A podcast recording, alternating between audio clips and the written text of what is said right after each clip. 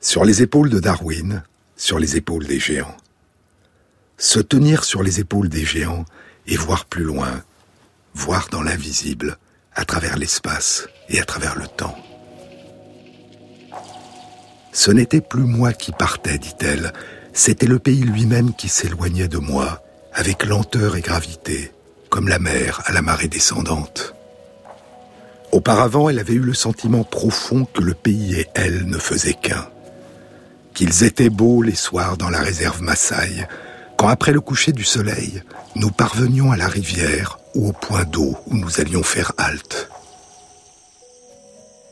La plaine couverte d'acacias était déjà sombre, mais l'air était empli de clarté, et au-dessus de nos têtes, à l'ouest, une étoile unique qui allait au cours de la nuit grandir et scintiller était à peine visible, comme un point d'argent dans un ciel de topaze.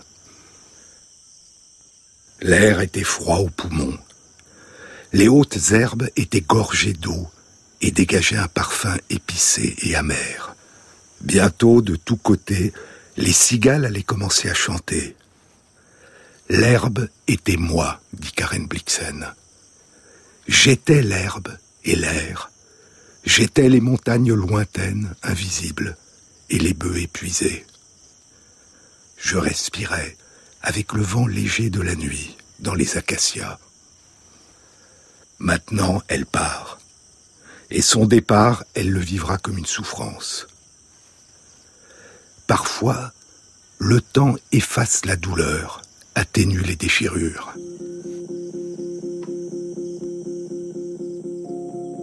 Cela cessa de me faire mal, dit la poétesse Emily Dickinson, mais si lentement que je ne pus voir le tourment s'en aller, mais sus seulement en regardant en arrière que quelque chose avait engourdi le chemin.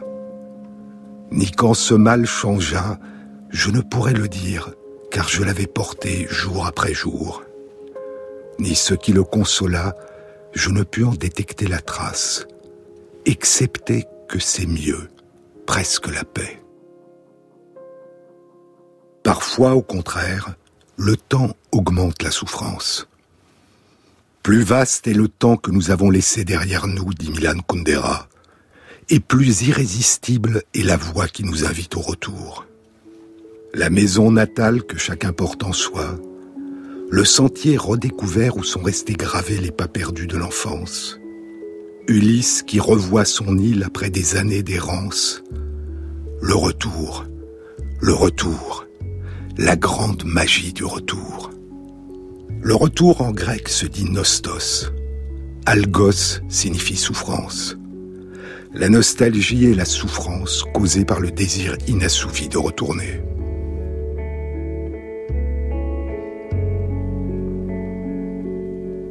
Mais c'est son retour que Karen Blixen vivra comme un déracinement. Comme si ses vraies racines étaient désormais en Afrique. Comme si ses vraies racines avaient depuis toujours été en Afrique. Et que son retour vers les lieux de son enfance et de sa jeunesse n'était pas un retour, mais un exil.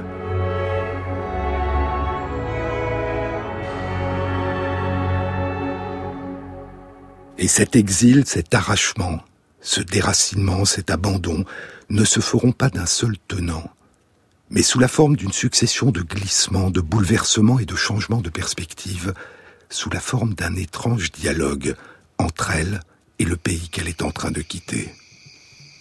J'ai été la dernière personne à réaliser que je partais, dit-elle.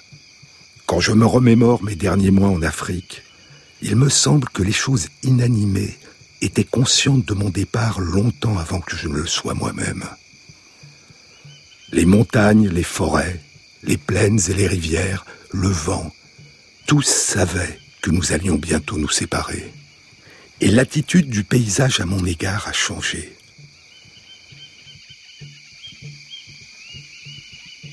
Jusque-là, j'en avais fait partie, et la sécheresse avait été pour moi comme une fièvre, et la floraison de la plaine avait été pour moi comme une nouvelle robe. Maintenant, le pays se séparait de moi et se retirait un peu pour que je puisse le voir avec clarté et comme un tout. Dans les montagnes, en mars, Ce mouvement d'abandon signifie que les pluies sont proches. Mais ici, pour moi, cela signifiait la séparation.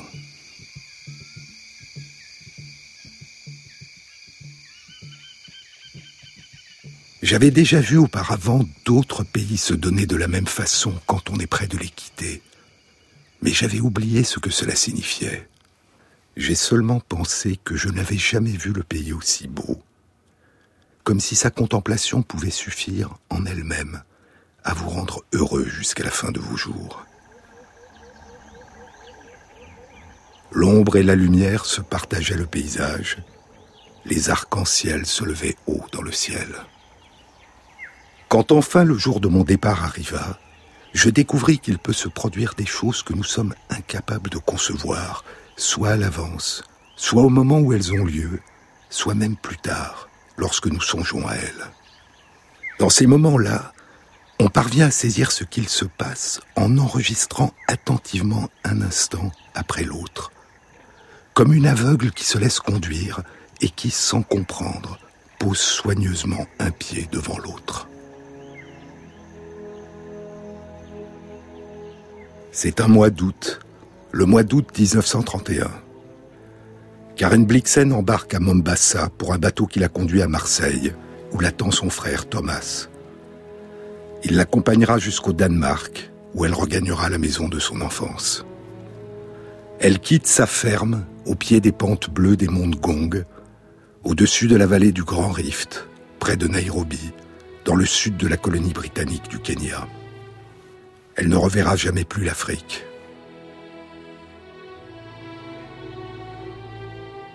Je vous ai déjà parlé d'elle dans une précédente émission. Elle avait 28 ans quand elle pose pour la première fois le pied en Afrique. Quand elle s'en va, elle a 46 ans. Quatre mois avant son départ, elle écrivait à son frère Thomas Pour moi, la seule chose naturelle serait de disparaître avec le monde que j'ai connu ici, car tout autant que mes yeux ou tel ou tel talent que je puisse posséder, ce monde me semble être une partie essentielle de moi. Et je ne sais pas ce qui, en moi, pourra bien survivre à cette perte.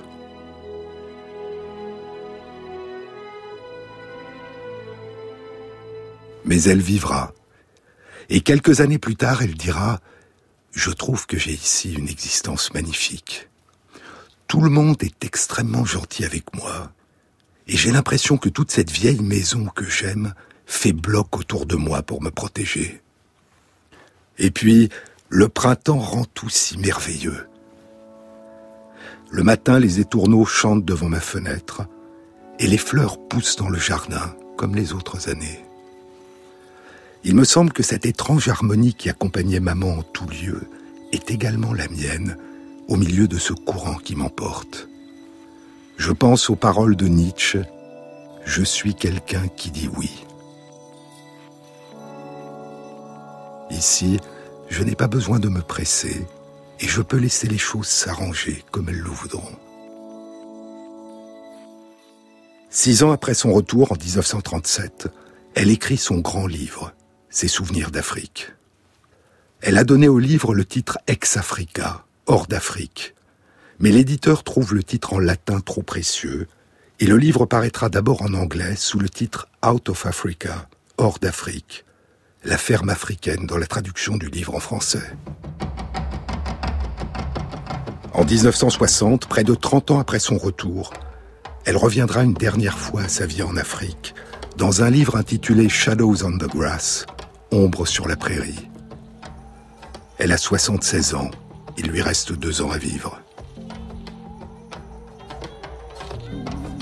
La dernière partie du livre est intitulée Echoes from the Hills, des échos des montagnes. Après mon retour au Danemark, dit-elle, mon existence africaine avait sombré sous l'horizon. La croix du Sud avait persisté un temps au-dessus, comme une trace lumineuse dans le ciel, puis elle s'était effacée et avait disparu. Les paysages, les bêtes et les personnes qui peuplaient cette existence ne pouvait pas avoir plus de sens pour mes proches au Danemark que les paysages, les bêtes et les personnes qui peuplaient mes rêves la nuit. Leurs noms ici n'étaient que des mots, le nom de Ngang n'était qu'une adresse. Durant ces années sombres, j'ai beaucoup pensé à mes serviteurs africains. Je me suis accroché à eux pour qu'ils me prouvent qu'ils étaient toujours là. J'essayais de suivre leurs mouvements et d'entendre ce dont ils parlaient. C'est alors que mes anciens compagnons ont commencé, la nuit, à apparaître dans mes rêves. Quelques mois avant son départ, elle avait vendu sa ferme, qui s'étendait sur un peu plus de 2400 hectares. Une grande partie des terres était consacrée à la plantation de café, une autre partie était composée de forêts, et environ 400 hectares étaient composés de parcelles de terre cultivées par des familles de natifs du pays, le peuple Kikuyu. Les familles vivaient sur ces parcelles dans des huttes pointues. Elles stockaient leurs provisions dans des huttes sur pilotis. Elles cultivaient du maïs, des patates douces, des courges, et élevaient leurs chèvres et leurs poulets. Ces terres, dit Karen Blixen, étaient infiniment plus vives, vivantes et variées le reste de la ferme. Le paysage entier changeait au rythme des saisons, au rythme des cultures. Elle possédait aussi près de 800 hectares de prairies. Là, dit-elle, les hautes herbes ondoyaient en vagues sous le vent, et les jeunes Kikuyu gardaient les vaches de leurs parents dans les plaines. Les années de sécheresse, de grands troupeaux de zèbres et de gnous venaient paître sur nos terres. La plupart des Kikuyu étaient nés sur ces parcelles, qu'on appelait les Chambas dans la langue swahili, et beaucoup y vivaient depuis plusieurs générations. Ils devaient aux propriétaires européens, à Karen Blixen en l'occurrence, 180 jours par an de travail obligatoire faiblement rétribué, et ils devaient en plus payer un impôt au gouvernement colonial britannique. Mais ces parcelles de terre ne leur appartenaient pas il leur était interdit d'acheter des terres et d'en être propriétaires. On les appelle des squatteurs, c'est-à-dire des occupants illégaux. Des occupants illégaux de leurs terres, qui n'étaient plus leurs terres. Des occupants illégaux dans leur pays, qui n'étaient plus leur pays. Ils étaient devenus des étrangers dans leur propre maison. Et parce que les nouveaux propriétaires auxquels Karen Blixen a vendu la ferme veulent arracher les plants de café, aplanir le sol et le revendre comme terrain à bâtir, et qu'ils n'ont plus besoin de main-d'œuvre agricole, il faut que six mois après la vente, tous les Kikuyu soient partis. Pour aller où? Pour les squatteurs, c'était une situation totalement inattendue et déroutante, dit Karen Blixen. Ils avaient vécu dans l'illusion que la terre était la leur. Ils me demandèrent où aller. Et elle poursuit.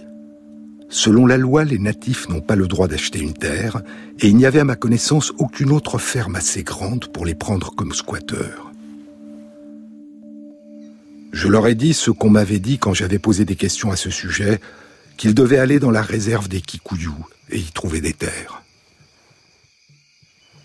Ils m'ont de nouveau demandé gravement s'ils trouveraient dans la réserve assez de terres libres pour emmener tout leur bétail avec eux, et, ajoutait-il, serait-il assuré de tous trouver des terres au même endroit, de sorte qu'ils puissent tous demeurer ensemble? Ils ne voulaient pas être séparés. C'est plus que leur terre que vous prenez aux gens quand vous vous emparez de leur terre natale, dit-elle. C'est leur passé aussi, leurs racines et leur identité. Si vous leur retirez ce qu'ils ont pris l'habitude de voir et qu'ils s'attendent à voir, cela revient d'une certaine façon à leur dérober leurs yeux. Quand ils ont été déplacés de leur ancienne terre vers une réserve, les Maasai ont emporté avec eux les noms de leurs montagnes, de leurs plaines et de leurs rivières, et ils les ont donnés aux montagnes, aux plaines et aux rivières des nouvelles terres. Les Maasai ont transporté avec eux leurs racines coupées, comme une médecine, et ils ont tenté ainsi, en exil, de conserver leur passé. Maintenant, mes squatteurs s'accrochaient les uns aux autres. S'ils devaient quitter leur terre, il leur fallait avoir autour d'eux des gens qu'ils avaient connus et qui pourraient ainsi témoigner de leur identité. Alors ils pourraient, durant quelques années au moins, parler de la géographie et de l'histoire de la ferme, et ce que l'un aurait oublié, l'autre s'en souviendrait. De fait, ils étaient en train de sentir s'abattre sur eux la malédiction de l'extinction. Alors a commencé pour moi un long pèlerinage, un périple de mendiante qui m'a pris mes derniers mois en Afrique. Elle fera une liste. Ils sont 157 hommes et 238 femmes, et ils possèdent en tout 1679 têtes de bétail et 1506 chèvres. Elle fait le siège des commissaires des districts de Nairobi et de Kiambu, puis du département des affaires indigènes et du bureau des terres, et à la fin, du nouveau gouverneur qu'elle ne connaît pas. Je finissais par oublier ce que je cherchais, dit-elle. J'étais comme emporté par la marée. L'administration coloniale finira par accepter d'attribuer aux Kikuyu qui vivent sur sa ferme une partie de la réserve forestière de Dagoretti, à l'ouest de Nairobi. J'aurais aimé rester, dit-elle, jusqu'à ce que je puisse voir les squatteurs installés dans leur nouveau lieu. Mais l'arpentage du terrain a pris du temps, et il n'y avait pas de certitude quant à la date à laquelle ils pourraient y aller. Ont-ils pu s'y installer? Ou était-ce une promesse vide que l'on a faite à Karen Blixen pour la rassurer avant son départ? Elle n'en dira rien. Elle ne dira pas s'ils ont pu s'installer après son départ sur les terres de la réserve forestière de Dagoretti.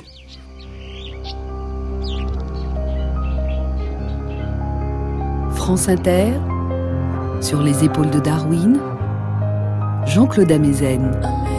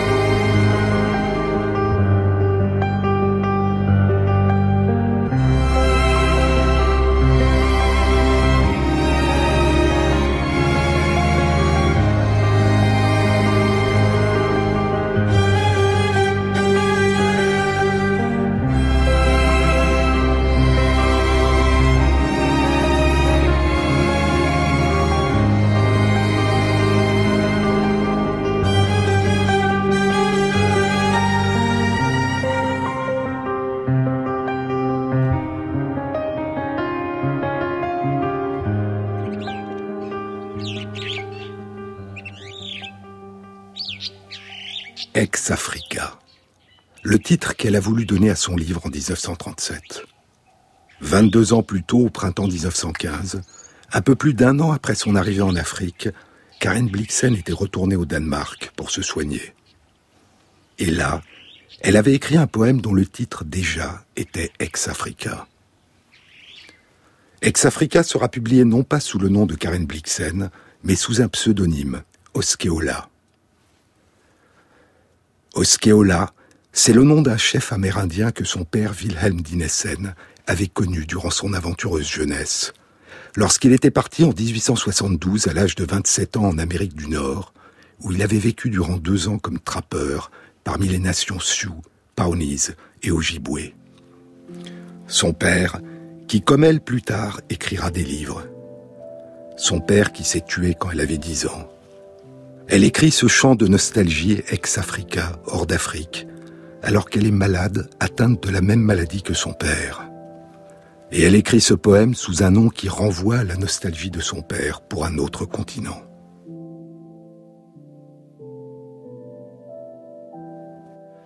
Au printemps 1915, quand elle retourne au Danemark, cela fait près d'un an que la guerre, la première guerre mondiale, a commencé. La guerre continuait, dit-elle, et j'ai mené ma propre guerre. L'arsenic était mon allié contre un ennemi que je ne vis jamais. Karen Blixen est rentrée au Danemark pour traiter une syphilis. En Afrique, elle n'a pu recevoir qu'un traitement ancien, inefficace et très toxique, un traitement par le mercure. Au Danemark, elle pourra être traitée par un tout nouveau médicament, un dérivé de l'arsenic. Le traitement dangereux et éprouvant durera près de six mois. Elle se sent en exil. Elle rêve d'Afrique. Plus loin que Kijabé et Kedong, chante-t-elle dans son poème Ex-Africa, par-delà le Souzoua et l'Engong, dans mon pays, mon vaste pays, le pays de mon cœur. Au-dessus de l'horizon, avec la splendeur de la croix du Sud qui brille de mille lueurs, dans les grands mirages des plaines, dans la réserve Maasai.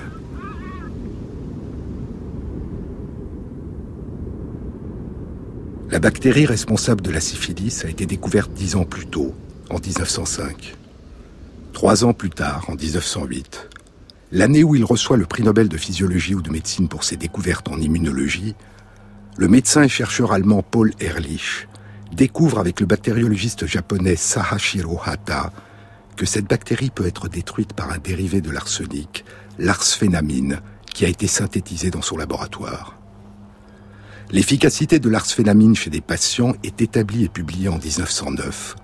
Et en 1910, le médicament est commercialisé sous le nom de salvarsan, du latin salvare, sauver, et de arsenic, salve arsan, l'arsenic qui sauve.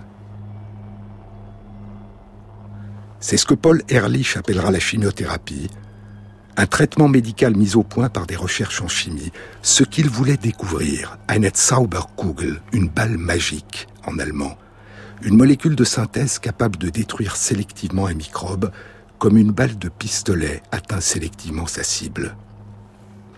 Il n'y aura rien de magique dans le médicament qu'il découvrira, ce sera une balle scientifique. Mais le traitement n'est que partiellement efficace et il est long et toxique. Et ce ne sera que 30 ans plus tard, durant les années 1940, qu'un traitement véritablement efficace de courte durée et non toxique deviendra disponible, le traitement actuel, un antibiotique, la pénicilline. La découverte du salversant sera le début d'une révolution. La recherche au laboratoire de nouveaux médicaments à partir de dérivés chimiques de synthèse, la chimiothérapie, dont le nom aujourd'hui désigne principalement les traitements anticancéreux. Mais cette révolution avait des racines plus anciennes. Et s'il faut trouver des débuts à la découverte du salversant, on peut remonter un demi-siècle plus tôt.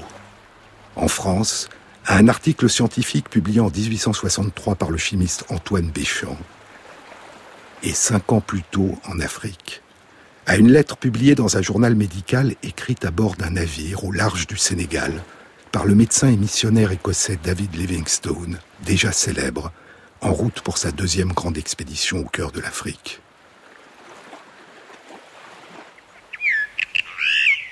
Il mourra 15 ans plus tard en Zambie, à la recherche des sources du Nil, aux confins des grands marais qui entourent le lac Banguelo, le lieu où l'eau du ciel et le ciel se rejoignent. Mais c'est une autre histoire que nous découvrirons dans une autre émission. Karen Blixen sera considérée comme guérie, mais elle gardera de la maladie des séquelles neurologiques et notamment des douleurs dans les jambes qui iront en s'aggravant et deviendront progressivement invalidantes. Quand elle rentrera définitivement au Danemark en 1931, elle est malade.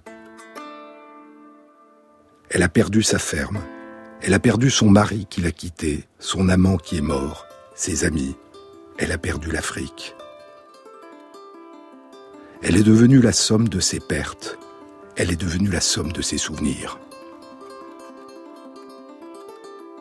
Ex-Africa, Out of Africa. Il y a dans le livre un chapitre qui s'intitule Journal d'une émigrante. Le chapitre est composé de plusieurs courts récits. L'un d'entre eux s'intitule Les sentiers de la vie. Il commence ainsi.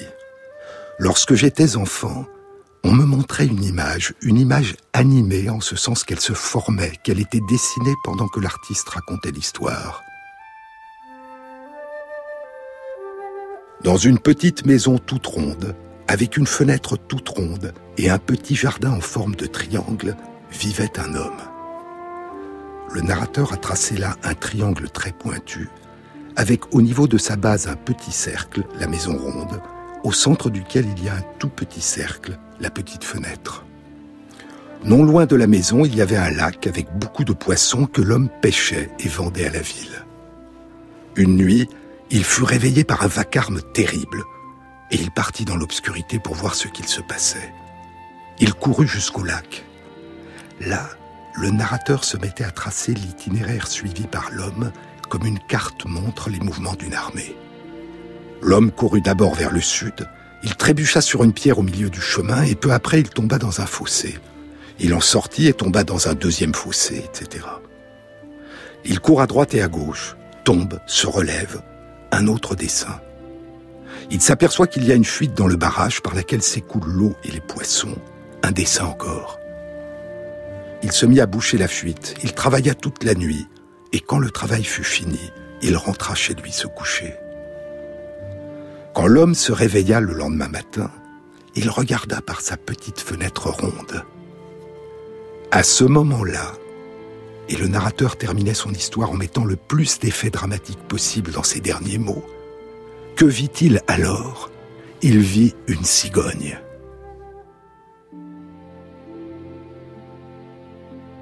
La maison et le parcours et les actions de l'homme avaient tracé sur le sol le dessin gigantesque d'une cigogne. Son bec, sa tête, son œil, son corps, son aile, ses pattes. Je suis heureuse d'avoir entendu cette histoire, dit Karen Blixen, et je m'en souviendrai dans les heures d'adversité. Le chemin étroit sur lequel j'avance, la fosse profonde dans laquelle je repose maintenant, de quel oiseau seraient-ils les griffes? Quand le destin de ma vie sera achevé, est-ce que je verrai, moi, est-ce que d'autres verront une cigogne? Les cigognes qui naissent dans le nord de l'Europe et qui s'envolent au loin à l'automne en Afrique, pour certaines au Kenya ou plus au sud encore, et qui reviennent au printemps. Est-ce que je verrai, moi, est-ce que d'autres verront une cigogne? Infandum regina iubes renovare dolorem. Elle cite les vers comme souvent sans les traduire ni donner leur source. Infandum regina iubes renovare dolorem, c'est Aîné qui parle, dans l'Énéide de Virgile, au début du chant 2. Tu m'ordonnes, reine, de renouveler une indicible douleur. Depuis sept ans, depuis que la cité de Troie été détruite et brûlée, Aîné erre sur les mers et sur les terres. Il vient d'être accueilli par Didon, la reine de Phénicie, et elle lui demande de raconter la chute de Troie. Alors il dit, Tu m'ordonnes, reine, de renouveler une indicible douleur. Troie en flammes, dit Karen Blixen. Sept ans d'exil, treize bons navires perdus. Que peut-il en sortir? Une insurpassable élégance, une majestueuse dignité et une douce tendresse. Une œuvre d'art qui sublime la douleur, l'arrachement, l'exil. Et en ce qui concerne la ferme africaine, une œuvre d'art en forme d'autoportrait. Quand le destin de sa vie sera achevé, quand le dessin de sa vie sera achevé, qui verra-t-elle? Il y a chez Borges un étrange écho à cette question. C'est dans l'épilogue d'un recueil de nouvelles et de poèmes intitulé L'auteur. Dans cet épilogue, Borges a écrit De tous les livres que j'ai donnés à publier, aucun, je crois, n'est aussi personnel que ce recueil désordonné. Et il poursuit Un homme se fixe la tâche de dessiner le monde. Tout au long des années, il peuple l'espace d'images de provinces, de royaumes, de montagnes, de golfs, de vaisseaux, d'instruments, d'astres, de chevaux et de personnes. Et peu avant de mourir, il découvre que ce patient labyrinthe de lignes trace l'image de son propre visage. Ce que nous devenons, ce qui demeure de nous, disent Borges et Karen Blixen, c'est un dessin, un portrait qui porte en lui ce que nous avons vécu, rêvé ou perdu.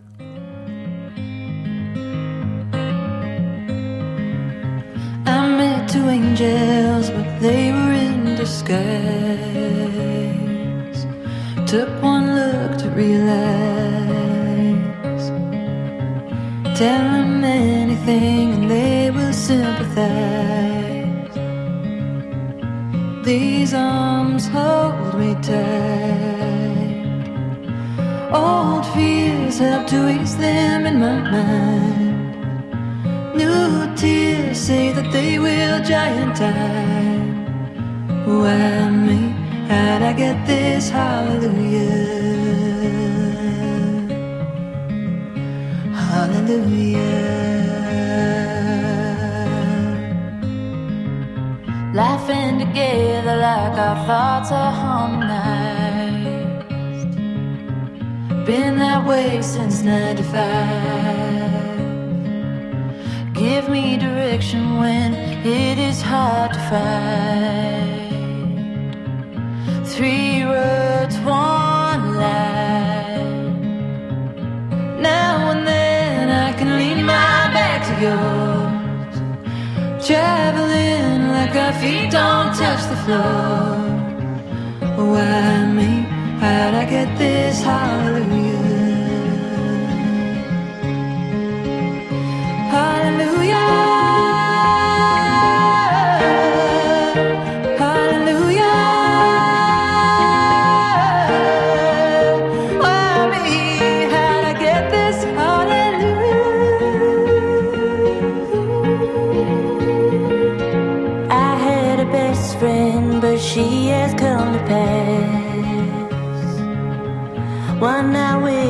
could see it now. You always remind me that memories will last. These arms reach out. You were there to protect me like a shield. Long hair running with me through the field.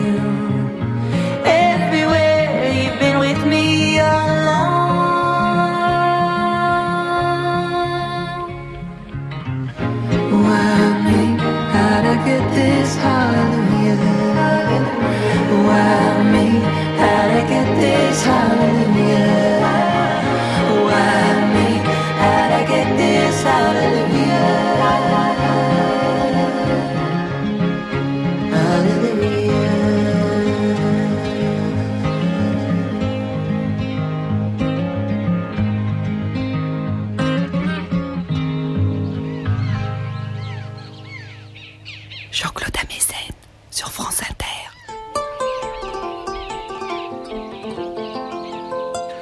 Karen Blixen gardera toute sa vie une profonde affection pour Farah, un Somali, son majordome, son plus fidèle et plus proche serviteur.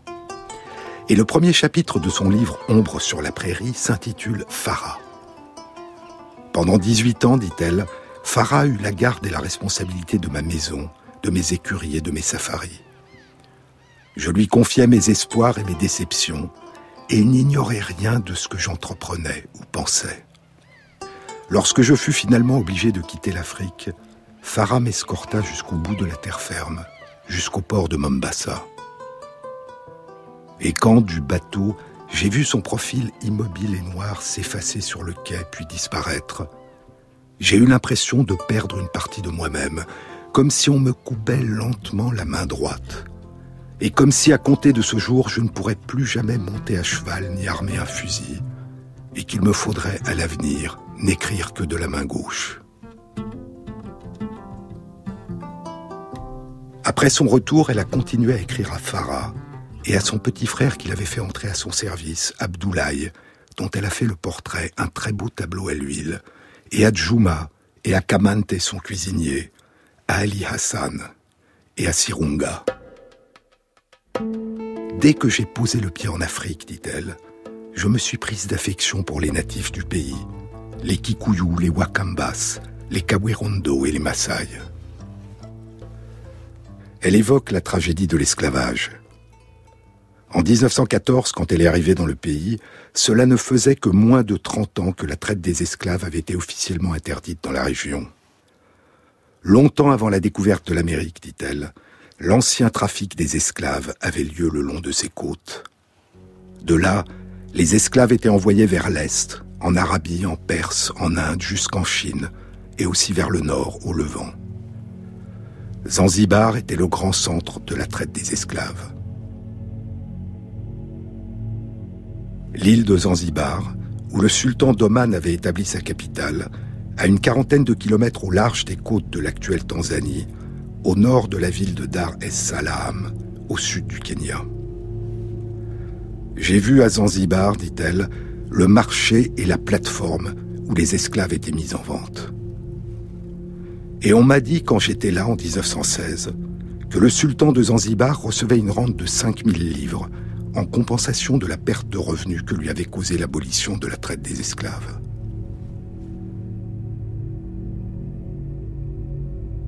Elle demandera à l'administration coloniale d'alléger les impôts que doivent payer les squatteurs sur ces terres. En 1928, quand le prince de Galles, le futur et éphémère roi de Grande-Bretagne Édouard VIII, est au Kenya où il participe à des safaris, et qu'il vient prendre le thé à la ferme, Karen Blixen lui fait visiter les terres de ses squatteurs et plaide leur cause auprès de lui. Elle remplit auprès de ses serviteurs et des squatteurs le rôle de médecin et de juge, malgré, dit-elle, ses très faibles connaissances dans ces deux domaines. Elle crée une école dans la ferme. Après son retour au Danemark, à un moment où Albert Schweitzer est à Londres, elle ira lui rendre visite pour lui demander conseil. Elle veut retourner au Kenya et ouvrir un hôpital pour les enfants dans la réserve Maasai. Mais elle abandonnera son projet. Sa générosité et son empathie tranchent avec la brutalité, l'indifférence et le mépris de la quasi-totalité des autres colons européens. Mais pourtant, elle partage avec les coloniaux de son temps des préjugés racistes. Et elle considère celles et ceux qu'elle appelle ses serviteurs, ses squatteurs, ses gens, à l'exception de certains comme Farah, non pas comme des adultes, mais comme des enfants. Et elle continuera à exprimer ses préjugés racistes 30 ans après son retour, en 1960. Les Kikuyu, les Kawirondo et les Wakamba, les gens qui travaillaient pour moi à la ferme, dit-elle, étaient très en avance dans leur petite enfance sur les enfants blancs du même âge. Mais leur développement mental s'arrêtait soudain, dit-elle, à un stade qui correspondait à celui d'un enfant européen de 9 ans. Un enfant de 9 ans. Elle s'est prise d'affection pour les indigènes, dit-elle, mais comme on se prend d'affection pour des enfants, pas pour des égaux.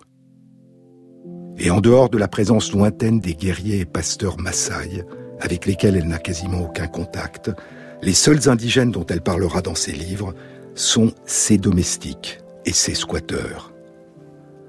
Son Afrique, qu'elle a perdue et emportée avec elle, et qui revit sans fin dans ses souvenirs, est un tout petit monde refermé sur elle, au milieu de l'immensité et de la splendeur de la nature, le petit monde de ses espoirs, de ses bonheurs, de ses détresses, de ses regrets, de sa ferme, de ses squatteurs et de ses serviteurs. C'est sur eux que se termine le dernier chapitre d'ombre sur la prairie, des échos des montagnes. Cela fait trente ans qu'elle ne les a plus vus. Farah est mort, Juma est mort. Elle imagine les vivants. Les voici qui sortent du couvert des bois, sous les rayons du soleil couchant, avec lenteur et précaution dans leurs gestes, mais avec plus de confiance que jadis lorsqu'ils regardent alentour. Que la paix soit avec vous, mes amis, mes compagnons. C'est une joie de vous voir, et je vous souhaite de suivre votre chemin pendant longtemps encore, sans cesser de regarder autour de vous, si haut dans les airs, dans la merveilleuse et totale liberté de vos cœurs. Il fut un temps où nous cheminions côte à côte. Je ne douterai plus jamais de la réalité de votre existence. Dorénavant, je vous laisse la réalité de ce monde si riche. Quant à moi, abandonnez-moi au monde des rêves qui prendra soin de moi. Que ce soit dans la ferme africaine ou dans Ombre sur la prairie, ou dans ces très nombreuses lettres qui ont été publiées, elle ne dit pas un mot des révoltes des Kikuyu qui ont eu lieu durant son séjour, dans ce qui était alors la colonie anglaise du Kenya, y compris à Nairobi et dans la région. Elle ne dit pas un mot de leurs mouvements de revendication, de leurs grèves, de leurs manifestations et de leurs révoltes contre l'administration coloniale. Elle ne dit pas un mot de Harituku, ni de Marie Moutoni Nyanjiru. Comme elle ne dira rien plus tard des révoltes qui auront lieu après son départ et de leur répression. Il n'y en a trace ni dans ses livres, ni dans ses lettres, comme si elle n'en avait jamais rien inscrit dans sa mémoire.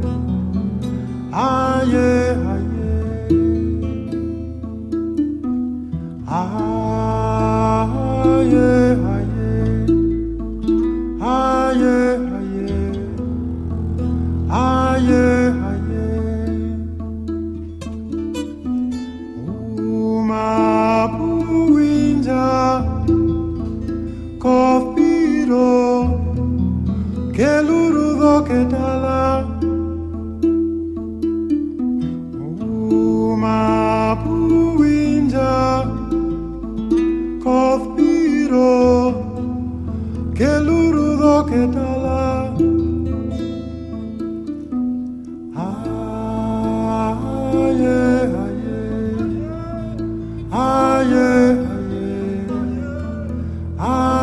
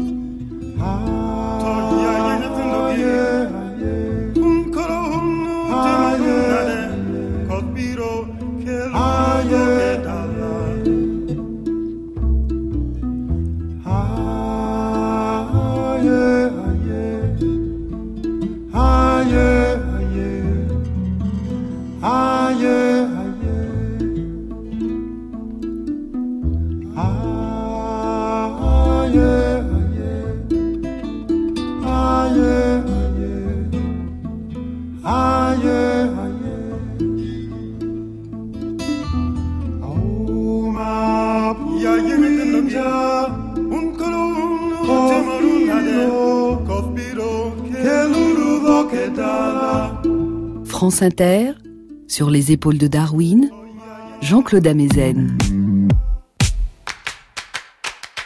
Élevé par des missionnaires évangélistes, Harry Toukou, un Kikuyu, a travaillé dans une banque, au ministère des Finances de la colonie et dans un journal, The Leader, où, dira-t-il plus tard, il a pris conscience en lisant le courrier des lecteurs des colons européens du profond mépris avec lequel il considérait et traitait les Africains.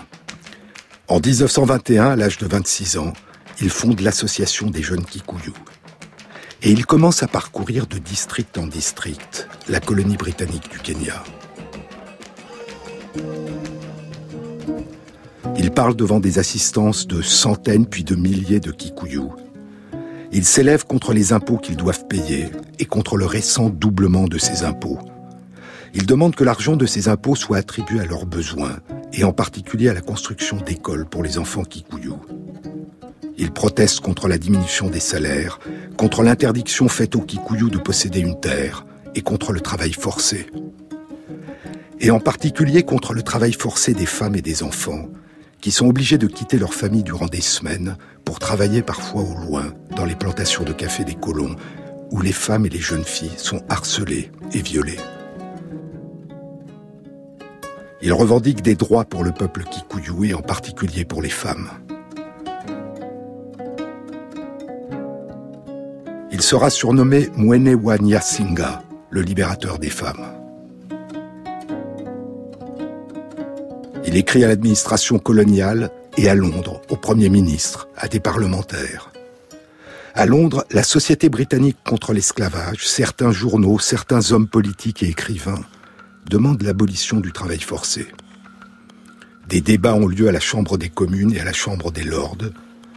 Et à l'automne 1921, Winston Churchill, alors secrétaire d'État aux colonies, décrète dans une circulaire l'abolition du travail forcé. Mais malgré la directive, la pratique continue. Et Harry Toukou a commencé à prêcher la désobéissance. Il demande aux Kikuyu de refuser le travail forcé, et de refuser de payer les impôts. Le 14 mars 1922, neuf ans avant le départ de Karen Blixen, Harry Toukou est arrêté et emprisonné dans l'hôtel de police de Nairobi. Le lendemain, son mouvement appelle à la grève générale et des milliers de manifestants Kikuyu se dirigent vers l'hôtel de police. Le surlendemain, le 16 mars, les Kikuyu manifestent à nouveau. Une délégation est reçue par le secrétaire de la colonie qui leur promet que tout coup aura un procès équitable et lui enjoint de demander à la foule de cesser de manifester. La délégation ressort et demande aux manifestants de se disperser. Il y a là entre 7000 et 8000 manifestants, dont 150 à 200 femmes. Alors, diront plus tard des témoins, l'une d'entre elles, Marie Moutoni Nyanjiru, commence à haranguer les hommes en soulevant sa robe par-dessus ses épaules. Se mettre publiquement nu, de face ou de dos devant quelqu'un pour une femme qui couillou, c'est faire le Guturamira, lancer une insulte ou une malédiction. Et Marie Moutoni Nyanjiro crie aux hommes Prenez ma robe et donnez-moi vos pantalons. Vous, les hommes, vous êtes des lâches. Qu'est-ce que vous attendez? Notre chef est là, à l'intérieur. Libérons-le. Alors des manifestants avec Nyanjiro à leur tête se précipitent sur les grilles de la prison. Les soldats tirent sur la foule sans armes. Le bilan officiel sera de 21 morts, dont 4 femmes, et de 28 blessés. Mais certains diront qu'il y a eu une centaine de morts.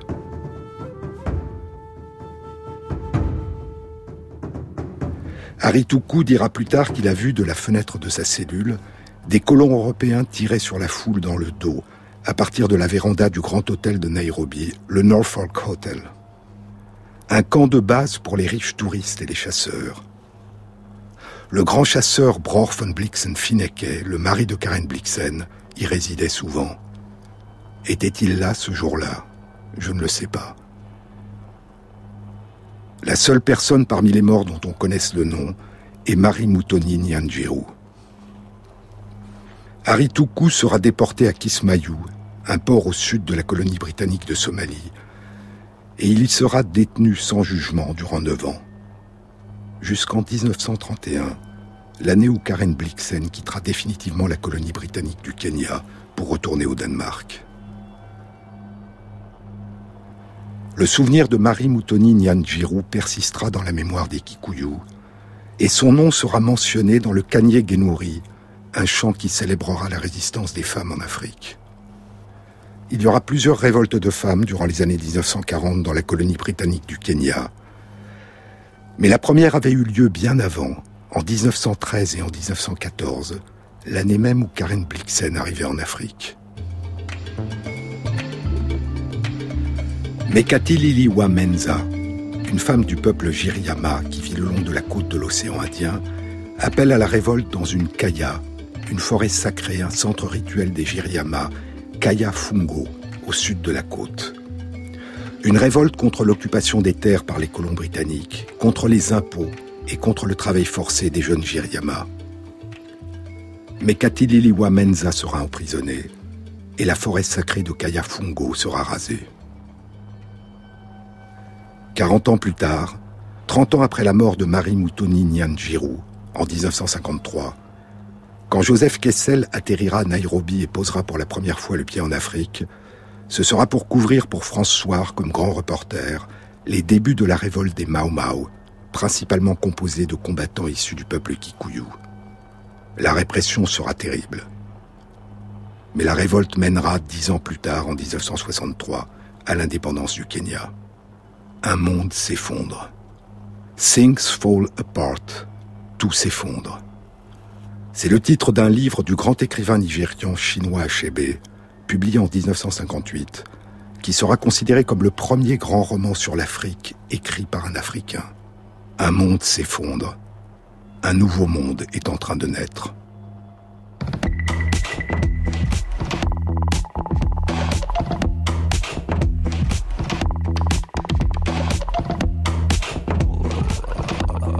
Merci à Sonia Leglen pour la réalisation sonore et la mise en musique de l'émission, à Grégory Wallon pour la prise de son, à Jean-Baptiste Audibert pour le choix des chansons, et à Christophe Magère pour la mise à jour de la page de l'émission sur les épaules de Darwin sur le site franceinter.fr où vous trouverez toutes les références concernant cette émission.